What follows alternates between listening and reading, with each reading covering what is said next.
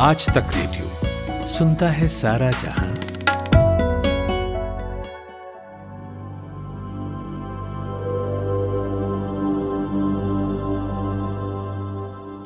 रूस में पिछले महीने पर्यावरण को सेफ़ रखने के लिए, मैसेज देने के लिए, क्लाइमेट एक्टिविस्ट ने बड़ा अच्छा तरीका अपनाया। उन्होंने अपनी बात कहने को प्रोटेस्ट नहीं किया, रैली नहीं करी, क्योंकि कोरोना वायरस के मद्देनजर वैसे भी ये सब नहीं किया जा सकता। तो उन्होंने डांस किया। हाँ जी, हरे रंग की टी शर्ट पहनी, हरे रंग का मास्क पहना और सबने एक साथ डांस किया। पोस्टर्स और बैनर दिखाकर मैसेज दिया, बिल्कुल शांति से। रूस के छह बड़े शहरों में ये डांस उन्होंने किया। एक सौ चौवन देशों के एक्टिविस्ट इसमें शामिल थे। रूस का स्थान ग्रीन हाउस गैस उत्सर्जन के मामले में विश्व भर में चौथा है। पूरे ग्लोब से ढाई गुना वक्त से ज़्यादा तेज़ी से गर्म हो रहा है रूस। गुजरा सितंबर सबसे गर्म सितंबर था अब तक के इतिहास का। लेकिन मुझे ये अंदाज एक्टिविस्ट का बहुत अच्छा लगा। कोरोना वायरस के संक्रमण के बावजूद कोई भीड़ बिना जुटाए, पूरी सोशल डिस्टेंसिंग के साथ डांस के ज़रिए अपनी बात पूरे विश्व तक पहुँचा देना काबिल तारीफ़ है। नमस्कार, मैं हूँ माधुरी। आप सुन रहे हैं कोरोना कवरेज।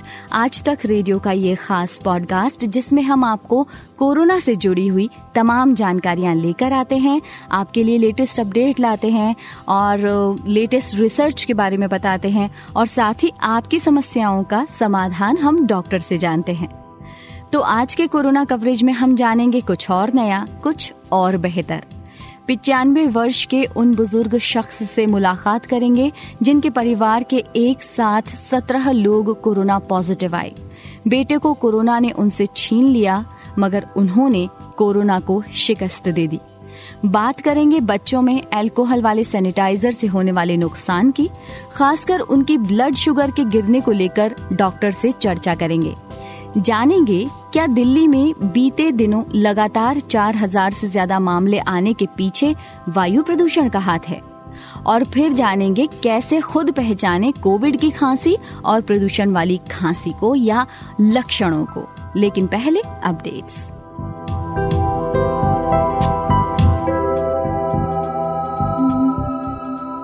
अभी तक देश में उन्यासी लाख से ज़्यादा लोग कोरोना वायरस से संक्रमित हो चुके हैं। एक दशमलव एक नौ लाख लोगों की इस वायरस के कारण जान जा चुकी है। स्वास्थ्य और परिवार कल्याण मंत्रालय के अनुसार अब तक इकहत्तर लाख से ज़्यादा लोग कोरोना से ठीक हो चुके हैं। हम्म। स्वास्थ्य और परिवार कल्याण मंत्रालय के मुताबिक अब तक इकहत्तर लाख से ज़्यादा लोग कोरोना वायरस संक्रमण से मुक्त हो चुके हैं। कर्नाटक में एक ही दिन में कोरोना के चार हज़ार चार सौ उनतालीस नए मामले सामने आए। इससे संक्रमित मरीजों की संख्या बढ़कर आठ लाख दो हम्म, आठ लाख दो हज़ार आठ सौ सत्रह हो गई है। देश में मार्च के बाद घटी है मृत्यु दर एक दशमलव पाँच प्रतिशत तक पहुँच गई है। आईसीएमआर के आंकड़ों के मुताबिक देश में हम्म, आईसीएमआर के आंकड़ों के मुताबिक देश में अभी तक कोरोना के 10 करोड़ चौतीस लाख बासठ हज़ार से ज़्यादा टेस्ट हो चुके हैं। दुनिया भर में संक्रमित लोगों की संख्या बढ़कर चार दशमलव तीन तीन करोड़ हो गई है और अब तक तीन दशमलव एक नौ करोड़ से ज़्यादा मरीज़ ठीक हो चुके हैं। केंद्रीय मंत्री प्रताप सारंगी ने कहा है कि देश के सभी लोगों को मुफ़्त कोविड 19 टीका दिया जाएगा। महाराष्ट्र के उप मुख्यमंत्री और एनसीपी के वरिष्ठ नेता अजीत पवार कोरोना संक्रमित पाए गए हैं। उन्हें इलाज के लिए मुंबई के ब्रीच कैंडी अस्पताल में भर्ती करवाया गया है। दिल्ली हवाई अड्डे से अंतर्राष्ट्रीय यात्रा करने वाले यात्रियों की भी कोरोना जाँच शुरू हो रही है। अंतर्राष्ट्रीय यात्रा नियमों के मुताबिक एक देश से दूसरे देश को जाने वाले यात्रियों को कोविड 19 की निगेटिव रिपोर्ट पेश करने की ज़रूरत होती है। मलेशिया के किंग अल सुल्तान अब्दुल्ला ने इमरजेंसी लगाए जाने का प्रस्ताव खारिज कर दिया है। अब तक यहाँ दो केस मिले हैं, जबकि दो सौ उनतीस लोगों की मौत हो चुकी है। स्पेन के प्रधानमंत्री पेड्रो सांचेज ने देश में तीसरी बार इमरजेंसी की घोषणा की है। Israel institute of biological research ने कोविड 19 के लिए जो वैक्सीन बनाई है, उसका नाम ब्रिलाइफ है। इसका ह्यूमन ट्रायल एक नवंबर से शुरू किया जाएगा और ऑस्ट्रेलिया के विक्टोरिया राज्य में पहली बार ऐसा हुआ है कि इसकी राजधानी मेलबर्न के 110 दिन पहले लॉकडाउन में जाने के बाद कोई नया कोविड 19 मामला दर्ज नहीं हुआ है। मेलबर्न में अब जल्दी ही प्रतिबंधों में ढील मिलने की उम्मीद है।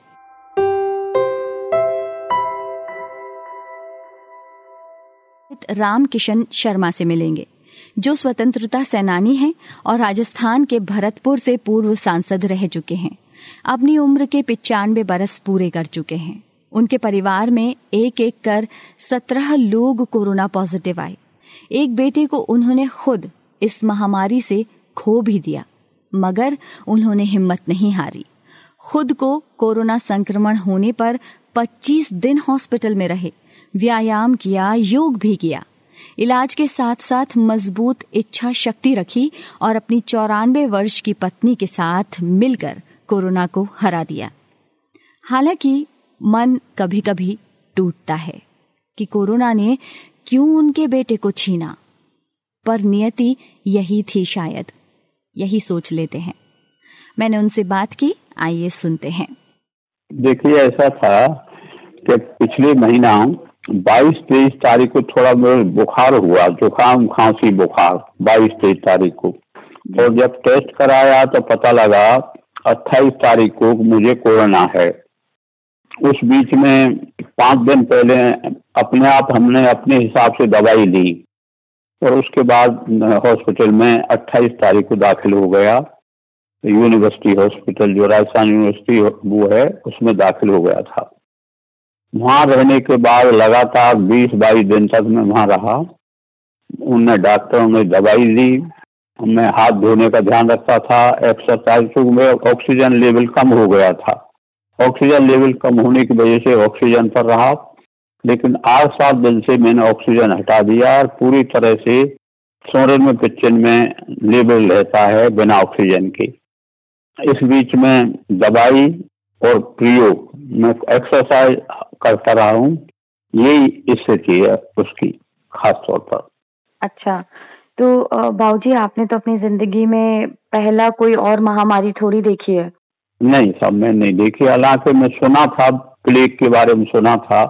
वैसे हमारे इलाके में मलेरिया भी हुआ था सन बयालीस में। अच्छा। उस समय भी काफ़ी डेथ हुई थी पर इस तरह की बीमारी नहीं थी। कोई मिले नहीं किसी को कोई आए नहीं डॉक्टर देखे नहीं। ऐसी स्थिति कभी नहीं रही। इसलिए बहुत सी जो मौत हुई हैं, वो तो इसलिए भी हुई है, फिर खुद कोई डॉक्टर भी डरते थे शुरू में।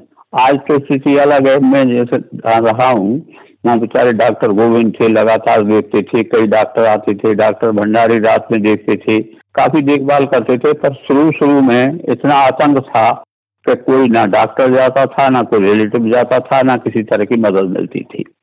जी। और अब जब आप पूरी तरह से ठीक हो गए तो कोई और प्रॉब्लम तो नहीं आ रही है आपको किसी तरीके की दिक्कत? नहीं मुझे तो उनने जो ऑक्सीजन की बताई थी और ऑक्सीजन का बीस दिन प्रयोग करने के बाद अब पाँच छह दिन से बिल्कुल नहीं कर रहा हूँ और आज मेरा जो ऑक्सीजन लेवल है वो अट्ठासी पहुँच गया था पहले। अब मैं एक्सरसाइज करता रहता हूँ तो किचन में के आसपास है बिना ऑक्सीजन के। जी। और कोई और मेरे कोई प्रॉब्लम नहीं है इसके अलावा। जी। तो जब आपको पॉजिटिव आया इसका टेस्ट तो आपको क्या थोड़ा सा डर लगा? नहीं डर तो लगा था लेकिन क्योंकि मेरे लड़के की डेथ हो गई थी ना सबसे। पहले तो ये हुआ मेरे खुद के लड़के की डेथ हो गई थी। तो घबराहट तो थी पर अपने बारे में घबराहट नहीं थी। घबराहट ये थी कि सब हमारे परिवार के एक के बाद एक के बाद एक सब पॉजिटिव होते चले गए। तो उससे चिंता थी कि भविष्य पता नहीं क्या होगा। लेकिन मैं निराश नहीं था। ये था जीवन है। वैसे उम्र पूरी पाली तो मुझे खुद अपने लिए तो क्या सोचना था? पर परिवार की चिंता थी हमारे परिवार का क्या बनेगा? क्यों? हमारे परिवार में हमारे लड़कियों के परिवार जो कभी हमसे मिले भी नहीं है दो महीना से वो भी सब हो गए। हमारे परिवार के सत्रह लोग अफेक्ट हो गए थे से कोरोना से। जी। तो उनको भी कोविड पॉजिटिव हो गया था आपके बेटे को? हाँ हाँ उसको हो गया था। भरतपुर में असल में उनका शुरू में बुखार आया जी। तो वहाँ के डॉक्टरों ने उसे गंभीरता से नहीं लिया और कहीं नहीं कोरोना नहीं है। और आज दिन दस जब बुखार रहा तब लास्ट में कहा कोरोना तो हम जयपुर लाए थे दस तारीख को दस जुलाई को और चौदह दिन वहाँ महात्मा गांधी में रहे थे। महात्मा गांधी से एक दिन रिपोर्ट आई नेगेटिव हो गए वहाँ से घर आ गए। लेकिन घर आने के बाद भी उनकी जब तबीयत बिगड़ी तो मैंने डॉक्टरों से कहा कि मेरी तबीयत तो गड़बड़ है थोड़ी सी बुखार होता है भूख लगी नहीं कमज़ोरी है तो नहीं कही ये तो दस पाँच दिन रहता है। अब हो सकता है वो जाना ही था पर हो सकता है अगर उस समय वो दोबारा एडमिट कर लेते संभव है बच भी सकता था पर मैं कोई दोषारोपण नहीं कर रहा हूँ। बस यही कह रहा हूँ तो उस जितनी सतर्कता उस समय बरती जाती तो संभव है बच जाता। जी तो उनको कोई और भी बीमारी थी पहले से? हाँ थोड़ी किडनी की थी।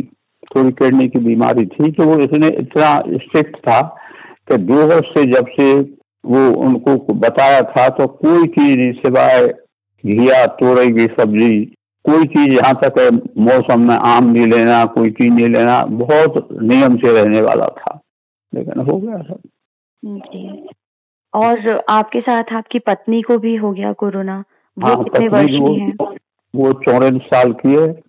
और कोरोना उनको भी हुआ मेरे साथ ही रहा फिर हमारे दो बच्चों को हो गया मेरे दामाद को हो गया फिर हम सब के सब अस्पताल में रहे थे यहाँ यूनिवर्सिटी जो कहलाती है राजस्थान यूनिवर्सिटी जी। अभी सब कुछ स्वस्थ है? आपकी पत्नी को ऑक्सीजन की समस्या तो नहीं आई थी? नहीं बिल्कुल नहीं आई उनको तो ऑक्सीजन लेवल तो लगातार से उनको प्रॉब्लम हो गई है यूरिन की। यूरिन लीक हो जाता है उम्र भी है और कमज़ोरी भी है उधर सारी स्मरण शक्ति खत्म हो गई बच्चा की वजह से हो गई कुछ रोग से हो गई कुछ उम्र से हो गई। अब उसे ये पता नहीं है मेरे पास बैठी है पर ये पता नहीं भरतपुर है जयपुर है घर है का अस्पताल है ऐसे ही है। हम्म वैसे तो मैं आपसे बहुत छोटी हूँ मुझे आपसे हिम्मत चाहिए जज्बा चाहिए और हौसला चाहिए और इच्छा शक्ति चाहिए आपकी जैसी। पर आपको मेरी ओर से ढेर सारी दुआएँ। आप अभी एकदम से स्वस्थ हो जाएँ और भी ज़्यादा और आपकी पत्नी भी एकदम फिट जी तो अब बात करते हैं बच्चों की। बच्चों को हम अक्सर कहते हैं, हैंड सैनिटाइज करो, वॉश करो भाई, सैनिटाइज करो। मगर जब कुछ ऐसी रिपोर्ट सामने आ जाए कि सैनिटाइजर के उपयोग से बच्चों में ब्लड शुगर घट जाती है तो बड़ा डर सा लगता है। खुशबू से जब मैंने इसका ज़िक्र किया, खुशबू हमारी साथी हैं तो उन्होंने तुरंत डॉक्टर से इस बात का पता किया। और बात की मुंबई के जाने माने पीडियाट्रिशियन डॉक्टर कुमार सालवी से, जो हीरा नंदानी हॉस्पिटल में है। मैं बताना चाहता हूँ कि ये जो चीज़ें है, जो रिपोर्टेड केसेस है कि हैंड सैनिटाइजर के यूज़ से बच्चों का ब्लड शुगर कम हो रहा है, ये बहुत ही कम बच्चों में देखा गया है। It is rare it is not that common जब बच्चे जो पाँच साल के नीचे के रहते हैं, वो accidentally large quantities of sanitizer ingest कर लेते हैं तो उसकी वजह से vomiting abdominal pain and liver damage होता है और लीवर डैमेज होने की वजह से ब्लड शुगर कम होता है। तो ये चीज़ देखी गई है बहुत ही कम बच्चों में जो लार्ज क्वांटिटीज में ये कंज्यूम कर लेते हैं एक्सीडेंटली ना कि जो बच्चे अडल्ट के सुपरविजन में सीमित मात्रा में उसका उपयोग कर रहे हैं तो उसमें ये चीज़ देखी नहीं जाती है फ्रैंकली स्पीकिंग तो एकदम डर जाने की ज़रूरत तो नहीं है, लेकिन सुपरविजन की बहुत ज़रूरत है। जब छोटे बच्चे हैंड सैनिटाइजर यूज़ करते हैं तो कोई एडल्ट उनके साथ रहना चाहिए जो सुपरवाइज करे। ओके तो सर अ, ये कैसे पता किया जाए कि जो ब्लड शुगर लेवल है वो सैनिटाइजर्स की वजह से ही घट रही है? मतलब क्या सिम्टम्स होते हैं? इसके कुछ अलग होते हैं या सेम होते हैं? हाँ जनरली जैसे मैंने बोला कि अ, जब किसी बच्चे की ब्लड शुगर कम होती है तो जैसे डॉक्टर्स पहले तो हिस्ट्री पूछते हैं कि बच्चे ने एक्सीडेंटली इस सैनिटाइजर का लार्ज क्वांटिटीज कंज्यूम किया है क्या? उसके साथ जैसे जब बच्चे लार्ज क्वांटिटीज में ये एक्सीडेंटली ये करते हैं इंजेस्ट करते हैं तो उसके सिम्टम्स रहते हैं कि वॉमिटिंग होती है बच्चों को काफ़ी ज़्यादा वॉमिटिंग शुरू हो जाती है, पेट में काफ़ी तेज दर्द होता है, और उसके साथ ही बच्चों को स्लर्ड स्पीच हो जाती है डिसोरिएंटेशन हो जाता है, और फिर बच्चे लिदर्जिक हो जाते हैं, उनकी एक्टिविटी कम हो जाती है और फाइनली जो डायग्नोसिस जो बनता है वो अपन जब ब्लड शुगर करते हैं और उसकी मात्रा 40 से कम रहती है 40 मिलीग्राम पर डिसीलीटर से कम होती है तब अपन ये जान सकते हैं कि ये हाइपोग्लाइसीमिया है। इसके लिए जैसे आ, मैंने बोला कि हिस्ट्री कॉर्बोरेटिव हिस्ट्री बहुत इंपॉर्टेंट है पेरेंट्स की तरफ़ से या बच्चे की तरफ़ से कि उसने accidentally large quantities of sanitizer इनकल्प किया है। ये सीमित मात्रा से सैनिटाइजर यूज़ करने से होता नहीं है। तो सर जैसे कि अब ये हैंड सैनिटाइजर है तो सेफ़ वैसे माना जाता है कि आप करें। हम्म। तो ये जो हैंड सैनिटाइजर है वो किन किन वजहों से खतरनाक साबित हो सकते हैं? क्या हैंड सैनिटाइजर खरीदते वक्त हमें ये भी सावधानियाँ बरतनी चाहिए कि हाँ अल्कोहल वाले लें कि नॉन अल्कोहल वाले लें? तो क्या क्या मतलब? ये ये आपका सवाल बहुत अच्छा है और इन्फॉर्मेटिव भी रहेगा लिसनर्स के लिए। कि जैसे देखिए कि हैंड सैनिटाइजर यूज़ करना आजकल तो ये सेफ्टी के लिए बहुत ज़रूरी है। लेकिन प्रिफरेबली बच्चों में फ़र्स्ट एंड फॉरमोस्ट अगर नॉर्मल सोप से 20 सेकंड्स के लिए हैंड वॉश किया तो वो बहुत ही अच्छा स्टेप है। दूसरा स्टेप के जब खरीदते हैं अपन हैंड सैनिटाइजर उसमें देखना चाहिए कि अल्कोहल की मात्रा 60 टू 70 के बीच में ही रहनी चाहिए 70 के ऊपर नहीं रहनी चाहिए क्योंकि बच्चों को क्यूरियोसिटी रहती है। अलग अलग चीज़ें आजकल हैंड सैनिटाइजर पे आ, अच्छे से डिज़ाइनिंग स्पार्कलिंग वगैरह चीज़ें ऐसी की जाती है तो उनको क्यूरियोसिटी हो कि वो उसको जानने के लिए कभी कभी वो कंज्यूम भी कर सकता है। तो हैंड सैनिटाइजर खरीदते वक्त हमेशा देखना चाहिए 60 टू 70 परसेंट वाला ही खरीदे, उससे ज़्यादा नहीं खरीदना चाहिए। जो हैंड सैनिटाइजर के दूसरे साइड इफेक्ट्स है, वो भी बहुत इंपॉर्टेंट और कॉमन ज़्यादा कॉमन होने वाले साइड इफेक्ट्स है। लोकल साइड इफेक्ट्स और systemic side effect local side effect में क्या होगा कि किसी बच्चे ने अगर किसी सैनिटाइजर को एलर्जी है तो आपको जो जिधर अप्लाई करते हैं, वहाँ पे एलर्जिक मैनिफेस्टेशन हो सकती है, खुजली हो सकती है रेडनेस हो सकती है। कभी कभी अगर ज़्यादा एलर्जिक रहा तो कभी कभी सिस्टमिक सिम्टम्स भी आते हैं, लेकिन वो रेयर रहते हैं। दूसरी चीज़ है कि अगर हैंड सैनिटाइज करके बच्चे ने एक्सीडेंटली आइस को हाथ लगा लिया, मुँह में डाल लिया तो एज सैनिटाइजर की टेस्ट गंदी सी रहती है थोड़ी तो वोमिटिंग होना, फिर थोड़ा पेट में दर्द होना, ये चीज़ें ज़्यादा कॉमन है as compare to hypoglycemia hypoglycemia ने ब्लड शुगर कम होना। ब्लड शुगर कम होना थैंकफुली ये चीज़ बहुत कम पेश बच्चों में देखी गई है। तो सर अब क्योंकि अब मतलब रेयरली ही हो रहा है कम ही लोगों में हो रहा हाँ, है हाँ, लेकिन हाँ, फिर हाँ। भी तो सावधानियाँ बरतनी ही चाहिए तो ज़रूरी है तो बच्चों को जब हैंड सैनिटाइज करा रहे हैं हम लोग तो हाँ, हाँ, किन किन बातों का पेरेंट्स को ध्यान रखना चाहिए जो भी उनके साथ कोई बड़ा है? हाँ जो आ, मैंने जैसे बोला फ़र्स्ट एंड फॉरमोस्ट तो यूज़ होना चाहिए सोप एंड वाटर का। अगर वो नहीं हो पा रहा है तो जनरली जब भी बच्चे हैंड सैनिटाइज कर रहे तो सुपरवाइज अंडर सुपरविजन ही होना चाहिए। दूसरी चीज़ हैंड सैनिटाइजर बच्चों के रीच से थोड़ा दूर रखना चाहिए। तीसरी चीज़ के बच्चों को जब भी कुछ अगर एक्सीडेंटली हैंड सैनिटाइजर वो इंजेस्ट कर लेते हैं तो तुरंत डॉक्टर के पास जाके उसके लिए उनका तपाश करना चाहिए कि ज़्यादा क्वांटिटी में तो उन्होंने इंजेस्ट नहीं किया है। और सबसे इम्पोर्टेंट है कि उनको टीच करे। जो बच्चे फाइव ईयर्स के ऊपर है तो उनको अच्छे से समझाना है कि जब तक हैंड सैनिटाइजर पूरी तरह से वो सूख नहीं जाता है तो तब तक रब करे और मुँह में और आँखों में टच ना करे हैंड सैनिटाइज करने के बाद। शुक्रिया डॉक्टर साहब और खुशबू। कमाते हैं लेकिन बचा नहीं पाते। बचाते हैं तो उससे कमा नहीं पाते। शेयर की चाल, निवेश का हाल, बाज़ार का तमाशा, इकोनॉमी की भाषा। बॉन्ड, बीमा, सोना, चांदी सबकी होती है बात। बचाते रहो नारे के साथ। हर शनिवार मैं, यानी नितिन ठाकुर, आपकी मुलाकात कराऊँगा आपके मनी मैनेजर से। और अब बात करते हैं दीपू राय से, जो इंडिया टुडे ग्रुप के डेटा जर्नलिस्ट हैं। दीपू से दिल्ली में लगातार बढ़ते कोरोना संक्रमण के मामलों की हम बात करने वाले हैं।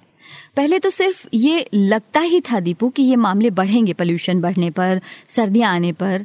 पर अब ये बात सामने भी आ रही है। हर रोज चार हज़ार से ज़्यादा मामले मिल रहे हैं। पर इनका वायु प्रदूषण से कितना वास्ता है? ये आप बताएँ दीपू। लेकिन उससे पहले मैं आपसे एक दूसरा सवाल पूछना चाहूँगी कि भारत में प्रदूषण के जो आंकड़े आए हैं, वो वैश्विक स्तर पर बहुत ही चिंतनीय हैं। पीएम 2.5 का लेवल जो है वो बहुत ही ज़्यादा आया है। ऐसे में कोरोना संक्रमण पर क्या असर हो सकता है? देखिए, सबसे बड़ी बात की जिस तरह से कोविड 19 एक रेस्पिरेटरी इन्फेक्शन की डिज़ीज़ मानी जाती है और ये माना जा रहा था कि जो इसके पीछे वायरस है सार्स कोविड टू इस तरह से एक एविडेंसेस जो मिलते हैं शुरू में, क्योंकि आपको याद होगा कि 2002 और 4 के बीच भी सार्स कोविड वन आया था। जो आउटब्रेक हुआ था स्पेशली सटेन एरिएज में। और वहाँ स्टडी हुई थी कि इसका कोई पोल्यूशन से रिलेशन है कि नहीं, क्योंकि वो भी एक रेस्पिरेटरी डिज़ीज़ था। ये इसका एडवांस वाला वर्जन है, नाम चूँकि अलग दिया गया है। और थोड़ा सा डिफरेंस वायरस है, नया वायरस है, लेकिन उसी सीरीज़ का है सास कोविड की और ये एक्सपर्ट मानते हैं, और जो रिपोर्ट आई है स्टेट ऑफ़ ग्लोबल एयर की 2020 की जो रिसेंटली उसने साफ़ तौर पर कहा है कि कोविड और पोल्यूशन के बीच एक रिलेशन है और चूँकि ज़्यादातर एयर पोल्यूशन पेट्रोलेट मैटर, यानी कि पीएम 2.5 के एक्सपोजर से जनरेट होती है ज़्यादातर, और रेस्पिरेटरी डिज़ीज़ लंग्स डिज़ीज़ या टाइप टू डायबिटीज़ और ऐसे लोगों में एक ससेप्टिबिलिटी ये ज़रूर है कि उनका कोविड 19 के प्रति वो ज़्यादा ससेप्टेबल है वो।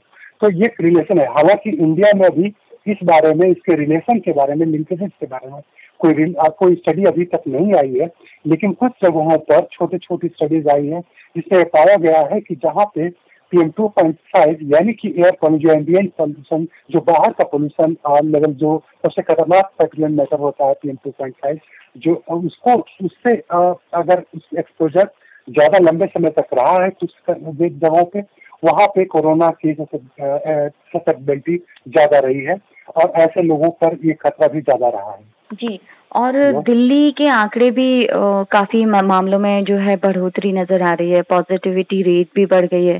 तो क्या इसका भी इससे लेना देना है कुछ? देखिए, दिल्ली के आंकड़े बढ़ने की बात तो इस तरह से सीधे रिलेशन तो नहीं दिखाया जा सकता, लेकिन दिल्ली चूँकि सबसे ज़्यादा एक सीरियस कंडीशन में PM two point five level पहुँच गया है सितंबर के बाद आप अंदाज़ा लगा लीजिए कि जहाँ करीब पच्चीस पीएम टू पॉइंट फाइव का लेवल था माइक्रो क्यूबिक का जो उसका एक पैरामीटर है, यानी कि वो कितने क्यूबिक एयर के उसमें ये थीन जो आपके हेयर के या ह्यूमन हेयर के थर्टीन टाइम्स छोटा होता है, पतला होता है तो उसको वो जो जो मैटर है वो सबसे ज़्यादा डेंजरस है और उसका लेवल दिल्ली में स्पेशली सबसे ज़्यादा है। कंट्रीज़ में अगर एवरेज देखा जाए तो। हमने एक कैलकुलेशन किया था कुछ दिन पहले ही तो उसमें ये आया था कि 16 अक्टूबर को जहाँ पे ये 57 था P M two point five का लेवल एवरेज 24 आवर का मैं बता रहा हूँ। वही ट्वेंटी थर्ड अक्टूबर को आ, ये लेवल एक सौ चौवालीस पहुँच गया। और आप किसी इलाके स्पेसिफिक हो सकता है बहुत ज़्यादा डिस्टेंस हो दो सौ तक हो या तीन सौ तक पहुँच गया है लेकिन ये इसका सीधा सीधा नतीजा है कि दिल्ली में ज़रूर इस तरह के लोग जो सांस के रोगी हैं या डायबिटीज़ के रोगी हैं, उनके लिए मुश्किल पैदा कर रहा है और उसमें उनकी ससेप्टेबिलिटी ज़्यादा बढ़ जाती है कोविड के को लेकर के भी। क्योंकि उनका इम्यून पावर अगर कमज़ोर हुआ तो नो डाउट ये बीमारी कोविड की है। वो लेस इम्यून पावर वाले लोगों को, जो जिनका अगर संक्रमण जब जल्दी वो संक्रमित हो जाते हैं, और क्योंकि उनकी स्ट्रांग इम्यूनिटी नहीं होती है। और पॉल्यूशन उनके इम्यूनिटी को डैमेज करता है। और लंबे समय तक क्योंकि एक सर्टेन एरिया में आप नॉर्दर्न इंडिया में देखेंगी तो ज़्यादातर आपको डायबिटीज़ के या लंग्स के या कार्डियो कार्डियोवास्कुलर डिज़ीज़ के लोग मिलेंगे, क्योंकि उनका एक्सपोजर एक लंबे टाइम तक P M two point five high P M two point five level से रहा है। जैसे कि रिपोर्ट बताइए कि एटी थ्री पॉइंट टू रहा है एवरेज हर डे में। और सबसे ज़्यादा दुनिया में टॉप पे, उसके बाद नेपाल है। बाकी और कोई कंट्रीज़ नहीं है, बल्कि एशियन कंट्री चार है उसमें, बांग्लादेश, पाकिस्तान नेपाल और इंडिया इंडिया टॉप पे है उसमें टॉप टेन कंट्रीज़ में जहाँ पे टू पॉइंट फाइव का एवरेज एक्सपोजर ह्यूमन पॉपुलेशन में सबसे ज़्यादा रहा है। और दिल्ली चूँकि एक सेंटर है, और ये माना जाता है कि अगर हिमालय का जो सटा हुआ एरिया है, और जिसमें की विंड और डायरेक्शन जो है लगातार उससे सटे हुए इलाके से उसका जो बेनिफिट है एमएलए का मानसून को लेकर के, वैसे ही समझ लीजिए कि इस तरह के पोल्यूशन के लिए भी एक तरह से कहा जाए कि नुकसान भी है। क्योंकि उसी सीरीज़ से ये सारा पॉल्यूशन का जो एरिया है, वो पसरता चला जाता है हवा के साथ, और जैसे जैसे ठंड बढ़ती है। तो ठंड में P two point five level Delhi में ज़्यादा बढ़ जाता है, हर साल का है। बहुत सारे कंट्रीब्यूशन होते हैं उसमें आपके ट्रांसपोर्ट से लेकर के, और जो पराली तक का। हालाँकि पराली का चार परसेंट है, और ट्वेंटी सेवन के परसेंट के अराउंड आपका ये पॉल्यूशन है गाड़ियों का। अब जो कि बीच में थोड़ा सा गाड़ियाँ कम हुई थी कोविड के उसमें तो उसमें थोड़ा सा ज़रूर एक निजात मिली थी। लेकिन जल्दी ही एक महीने में लॉकडाउन खत्म हो गया तो उसके बाद फिर ऑलमोस्ट सिमिलर लेवल पर आ गया और बहुत तेज़ी से आया है। और जो भी रीजन रहा, क्योंकि पहले अक्टूबर के लास्ट तक आता था, अभी वो बहुत पहले आ चुका है सितंबर से शुरू हो गया था एक सेकंड लेवल क्योंकि डब्ल्यू एच ओ कहता है कि टेन ज़्यादा नहीं होना चाहिए टू पॉइंट फाइव का एक्सपोजर और वो सोचिए कि मैंने बताया कि आपको सोलह अक्टूबर को संतावन था फिफ्टी सेवन और तेईस अक्टूबर एक हफ़्ते के भीतर वो एक सौ चौवालीस पहुँच गया। तो ये एक डेंजर सिचुएशन है और इस बीच अगर कोविड के मरीज़ बढ़ते हैं तो ये एक रिलेशन हो सकता है। लेकिन अभी इस बारे में कोई सीधी स्टडी नहीं हुई है कोई साइंटिफिक स्टडी नहीं हुई कि कितनी स्पीड से और वाकई इसका कितना योगदान है कोविड के मरीजों को बढ़ाने में। ये थे दीपू राय।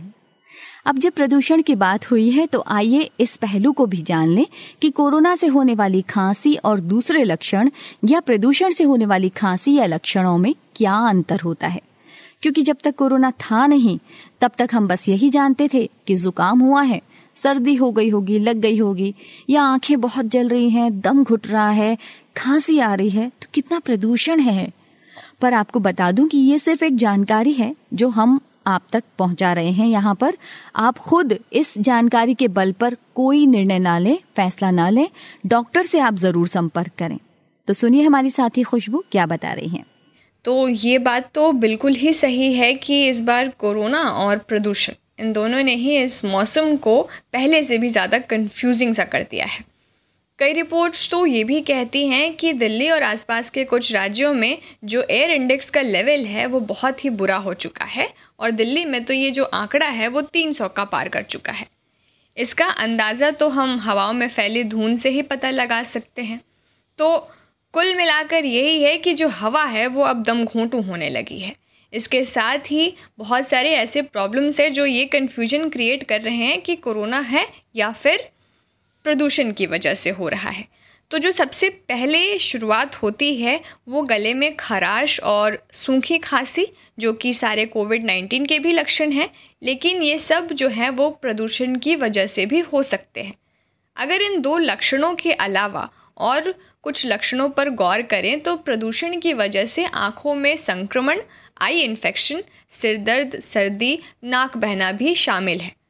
ये आमतौर पर तब होता है जब प्रदूषण के कारण पीएम यानी पर्टिकुलेट मैटर हमारी म्यूकोसल मेम्ब्रेन और रेस्पायरेटरी ट्रैक्ट में बैठ जाता है। तो अब यहाँ ये पता लगाना और मुश्किल ही हो जाता है कि आखिर ये सारे लक्षण जो है वो कोरोना के हैं या फिर प्रदूषण का असर है। तो जो सबसे पहली चीज़ हम कर सकते हैं कंफर्म होने के लिए, वो ये है कि अगर लगे कि मामला ज़्यादा बिगड़ रहा है तो डायग्नोस्टिक टेस्ट करा ले। यानी R T P C R test या रैपिड एंटीजन टेस्ट हमेशा के लिए कन्फ्यूज़न क्लियर दूसरा जो आप ये कर सकते हैं वो ये है कि अपने शुरुआती लक्षणों पर नज़र रखिए। उदाहरण के लिए, कोरोना में भी खांसी के साथ सांस लेने में दिक्कत हो सकती है, वहीं प्रदूषण में भी खांसी हो सकती है। लेकिन जो प्रदूषण वाली खांसी है, उसमें आँखों में जलन और पानी आना, गले में इरिटेशन होना ज़्यादातर होता है। एक बात यहाँ ये भी ध्यान रखने की ज़रूरत है कि अगर लक्षण प्रदूषण की वजह से हो रहे होंगे तो जैसे ही प्रदूषण का लेवल घटेगा सिम्टम्स भी कम होने लगेंगे। लेकिन अगर लक्षण कोरोना की वजह से हो रहे हैं तो वो इतने आसानी से कम नहीं होंगे, उसे बहुत टाइम लगता है। तो अगर ऐसा आप महसूस करते हैं तो अपना टेस्ट करा ले, बेहतर रहेगा।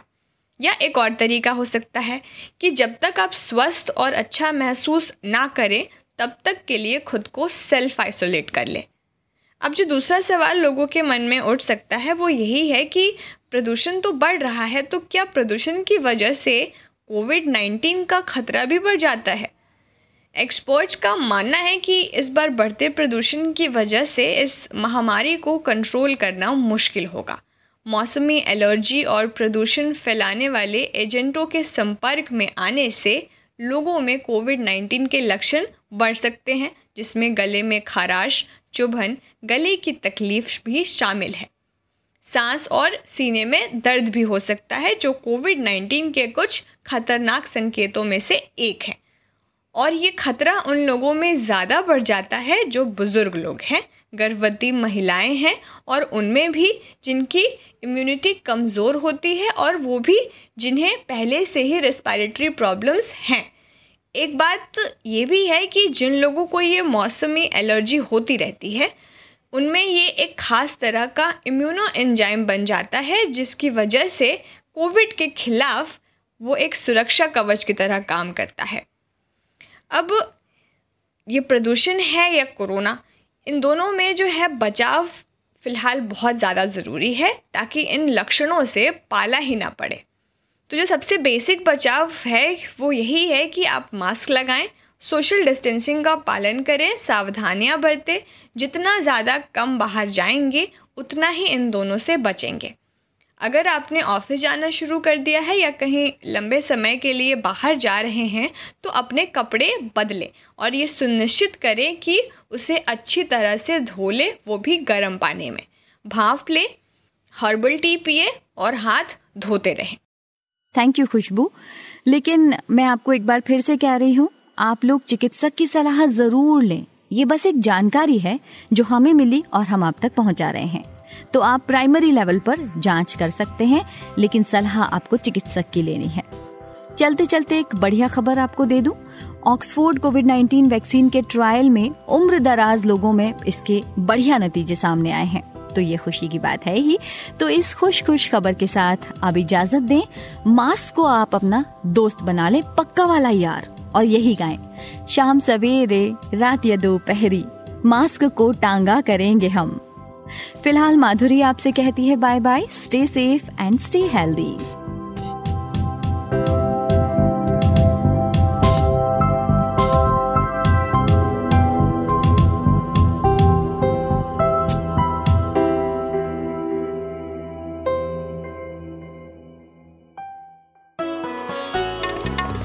आप सुन रहे हैं आज तक रेडियो।